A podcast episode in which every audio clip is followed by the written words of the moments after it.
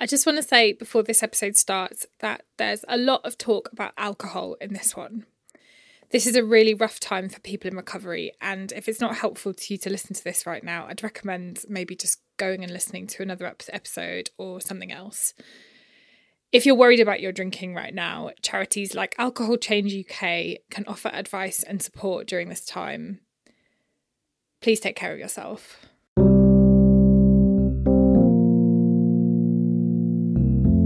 This is Lecker. I'm Lucy Dearlove.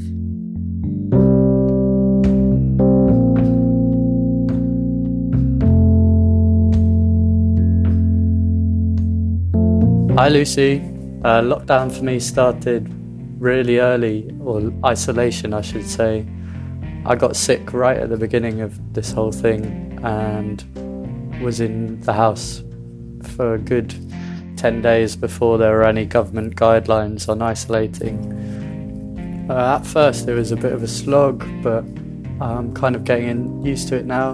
And now that there are less worries about where money's going to be coming from and that I've been furloughed, you know, I'm more than happy to take 80% and sit at home doing nothing apart from endeavouring to find the best six pound bottle of wine from the local newsagent well, I mean, I say doing nothing. I'm in with my partner and my uh, 16, 17 month old daughter. It's not far off working in a bar, looking after someone who constantly needs entertaining food and drink from you and doesn't really know how to ask for it.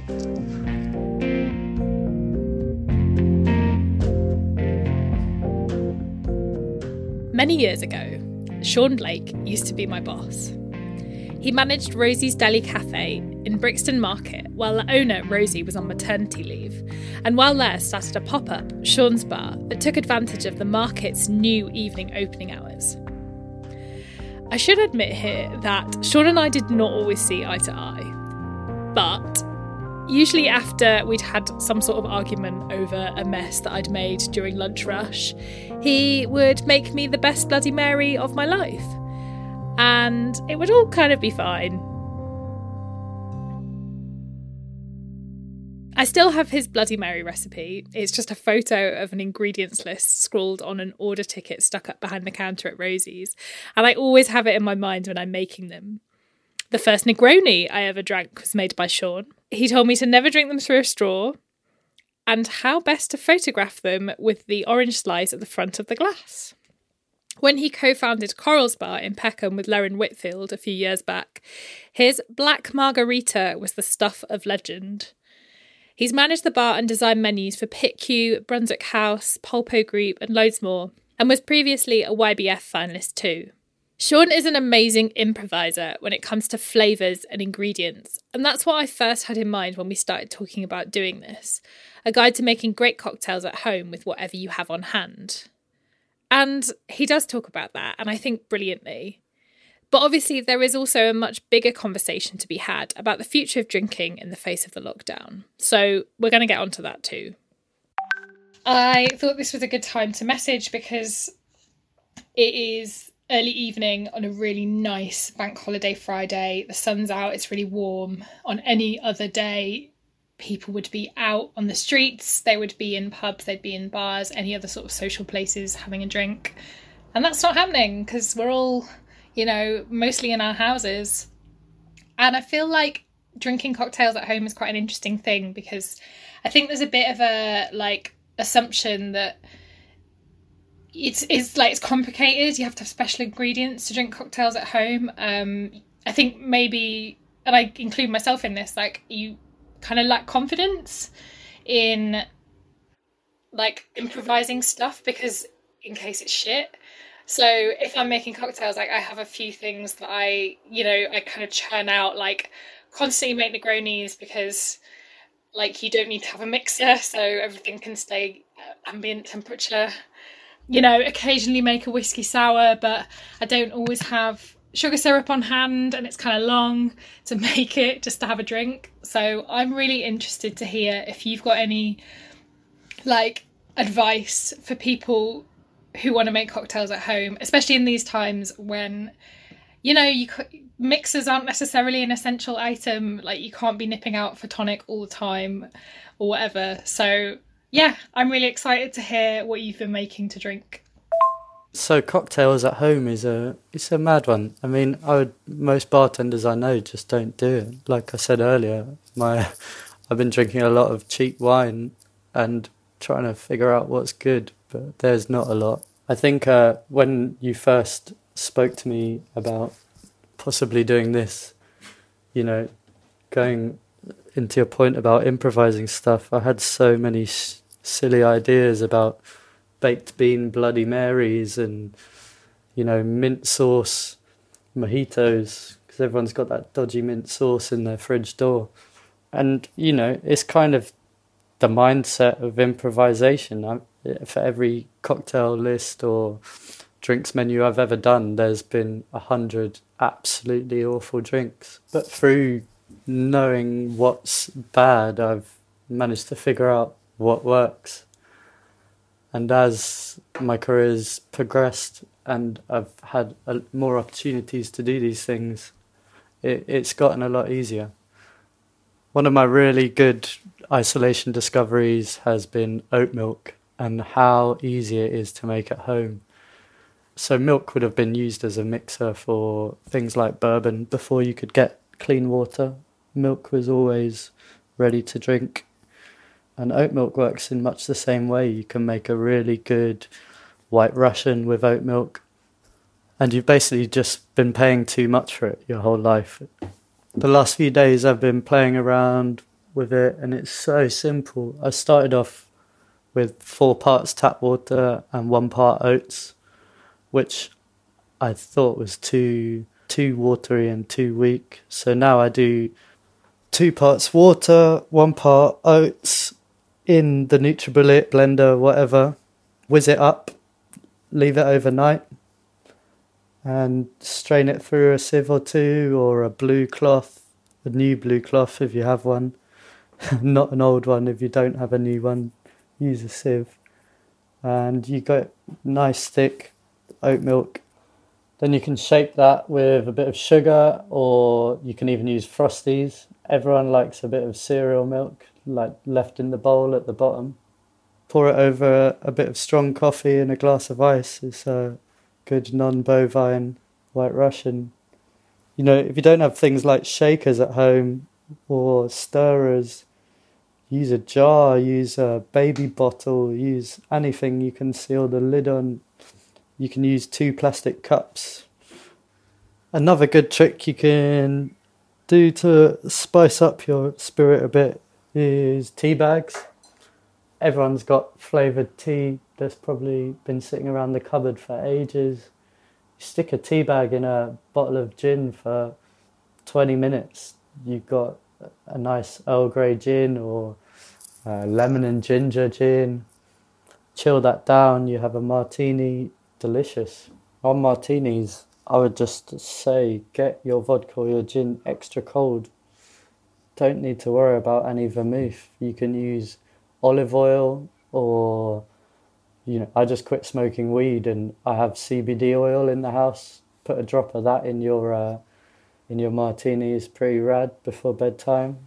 Just want to say, by the way, a martini is just a polite way of asking for a really, really cold double shot of gin or vodka. Uh, I don't want it to sound too posh or contrived. Everyone's got olives in the fridge. Have a dirty martini, just squish an olive into your gin or vodka.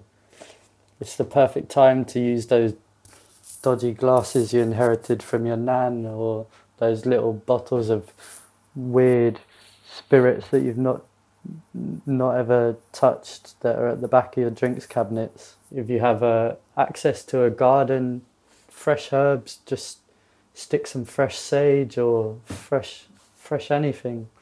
I've been using oregano because I read it was a uh, oregano tea was a an old cure for respir- respiratory I can't say it properly respiratory diseases. You know, even a drop of squash. We've got a, a running joke in the house about having a gin Robinsons or a gin gin Ribena. You know, I don't think there's any lowbrow or highbrow when it comes to drinking. You just gotta approach it like, how can I make getting drunk the most delicious today? So yeah, it's just gotta be a bit of a, a no fear. If you don't like it, just uh, get down you and on to the next one. You sounded worried about sugar syrup. So when every bar I've ever worked at, I have a battle with bartenders and they cook up their sugar syrup for so long. For me, it's one part sugar, one part water, cold water, and just shake it until the water dissolves. We've also been giving the the little one a lot of fruit, so we're left with a lot of like pear cores and apple cores, you know, all the bits you can't eat, orange peel. Just you can stick a bottle of rum with a load of fruit stones or apple cores, pear cores, leave it for a week. It's going to be really tasty. I don't really want to talk about recipes and I don't think that's what makes a good bartender and I don't think that's what makes a good drink. There are some great cocktails out there that have always been around, but right now we're at a time when no one really has the resources to do that. So, you know, you know what flavors you like, you know what you've got in the house. You just got to be a bit bold with it and and and make do. Oh, it's so hard just to talk into my iPhone. I think that's probably the thing I miss most about being in a bar is that human contact that that we we just don't have at the moment. It's a real struggle. You know, on that note, a lot of companies and bars, including the one I work at, you know, this is a really hard time. We've got landlords, and I will name check them uh, the pub I work at is owned by Heineken, who are billionaires. They are charging every pub in their portfolio full rent. They're just deferring it. It's crazy. It's. I think it's really important if you are drinking and if you're spending money on buying nice things, buy it from people who need it. Buy it from small companies. Buy it from independent breweries. They're all delivering online. Buy it from small distilleries who've now all converted it, their production lines to making hand sanitizer for hospitals. Don't go to Tesco's and stand in a queue for two hours. It's really important right now. And when this is all over, don't go back to Tesco's. Keep shopping with those local small independent businesses, and it will really help. I don't want to sound too preachy, but it's, you know, this is the time that things can really move forward from what we've had and market dominance is such a big issue in the booze world and the reason you only drink the same five spirits in most places is because of they're all owned by one mega corporation. There are some companies that have been really supportive and really great. I got a a bartender care package from uh, Suntory whiskey, which had basics like pasta and stuff, and they're rolling them out for any bartenders in the UK. You should check it out if you're really struggling. It's the same like don't drink in Wetherspoons. The guy's an absolute. I can't even swear enough on this podcast to describe him, but I think. Uh, moving forwards, just don't forget what you've had to do during these times. Having done my one listen back to that, I realised earlier on I said uh, that water would dissolve, but it's, it's, it's about water dissolving sugar. so I'll say sugar a few times, Lucy. Maybe you can cut it in. Sugar. sugar. Still laughing sugar. So one more time because the missus was laughing. Sugar.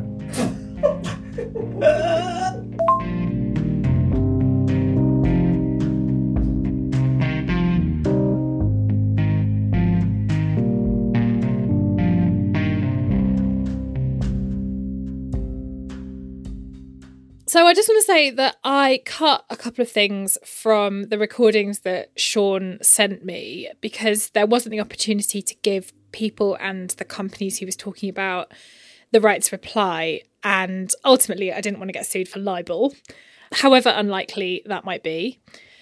But I wanted to provide you with something that is not libellous, and that is facts.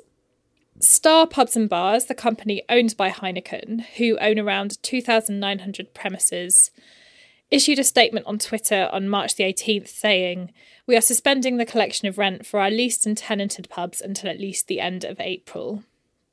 They have yet to follow this up with any other public statement, as far as I can tell. So, this appears to mean that, as Sean says, they will still be collecting this rent. It's deferred, not cancelled.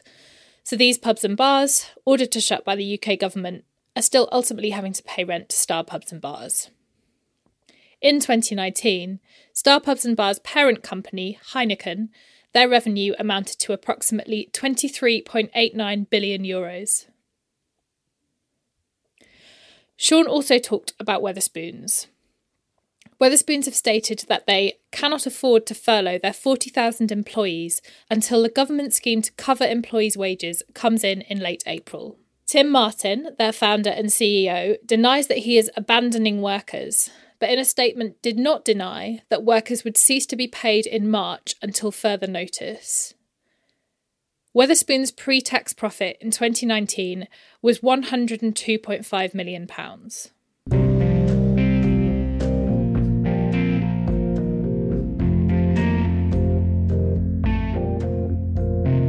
Sean Blake is, in his own words, a part time food and drink photographer, music producer, low skilled worker, and full time dad. He's a big advocate for making food and drink more approachable and less wanky, and I think he does a great job. I also think Sean's point about spending your money with people who need it is so important. He's given me a few great suggestions of uh, drinks people who really deserve your support at this time, and I'll put those in the show notes. But he also urges you to investigate your local bars, pubs, breweries, and distilleries and see if you can buy takeaway or buy direct, or ask them about prepaid drink schemes for when they reopen. Some other things to consider are buying takeaway directly from businesses rather than through third party delivery apps who take a substantial cut, and also holding companies to account on social media. This is the last of my three lockdown special episodes. Go back and listen to the others if you haven't already. I really hope you've enjoyed them. I made them in a kind of a bit of a frenzy because I think I needed to have some sort of specific outlet for everything that I was thinking and feeling at the moment. And I just want to say a huge thank you to the three people who I spoke to for these episodes Rebecca Spaven, Yelena Belgrave, and Sean Blake both for their time in recording these things for me and also just their generosity and wisdom as well. Like, I've learnt so much from all of these episodes, and I really hope you have too. I currently don't have any plans to make any more lockdown episodes, but this could change, and so your feedback or your thoughts on anything you feel like should be talked about or that you'd like to hear are very welcome. Drop me a line on Twitter or Instagram at Lecker Podcast. This is a really, really weird time for the food and drink world. Um, just finally, I just want to do a little plug. If you're not already subscribed to Jonathan Nunn's Vittles newsletter, then I really strongly urge you to do so and also put some money towards it if you can as well. He is commissioning people from across the industry who've been laid off or whose businesses are currently closed and he's commissioning a lot of people who haven't really done any food writing before and i think that's such an important thing and it's resulted in some of these extraordinary pieces being shared and it's from a lot of voices that aren't normally heard in food media and i, I just think it's so important particularly at this time that stories like that are being told on a big enough platform. I will be back with another episode next month. Thank you for listening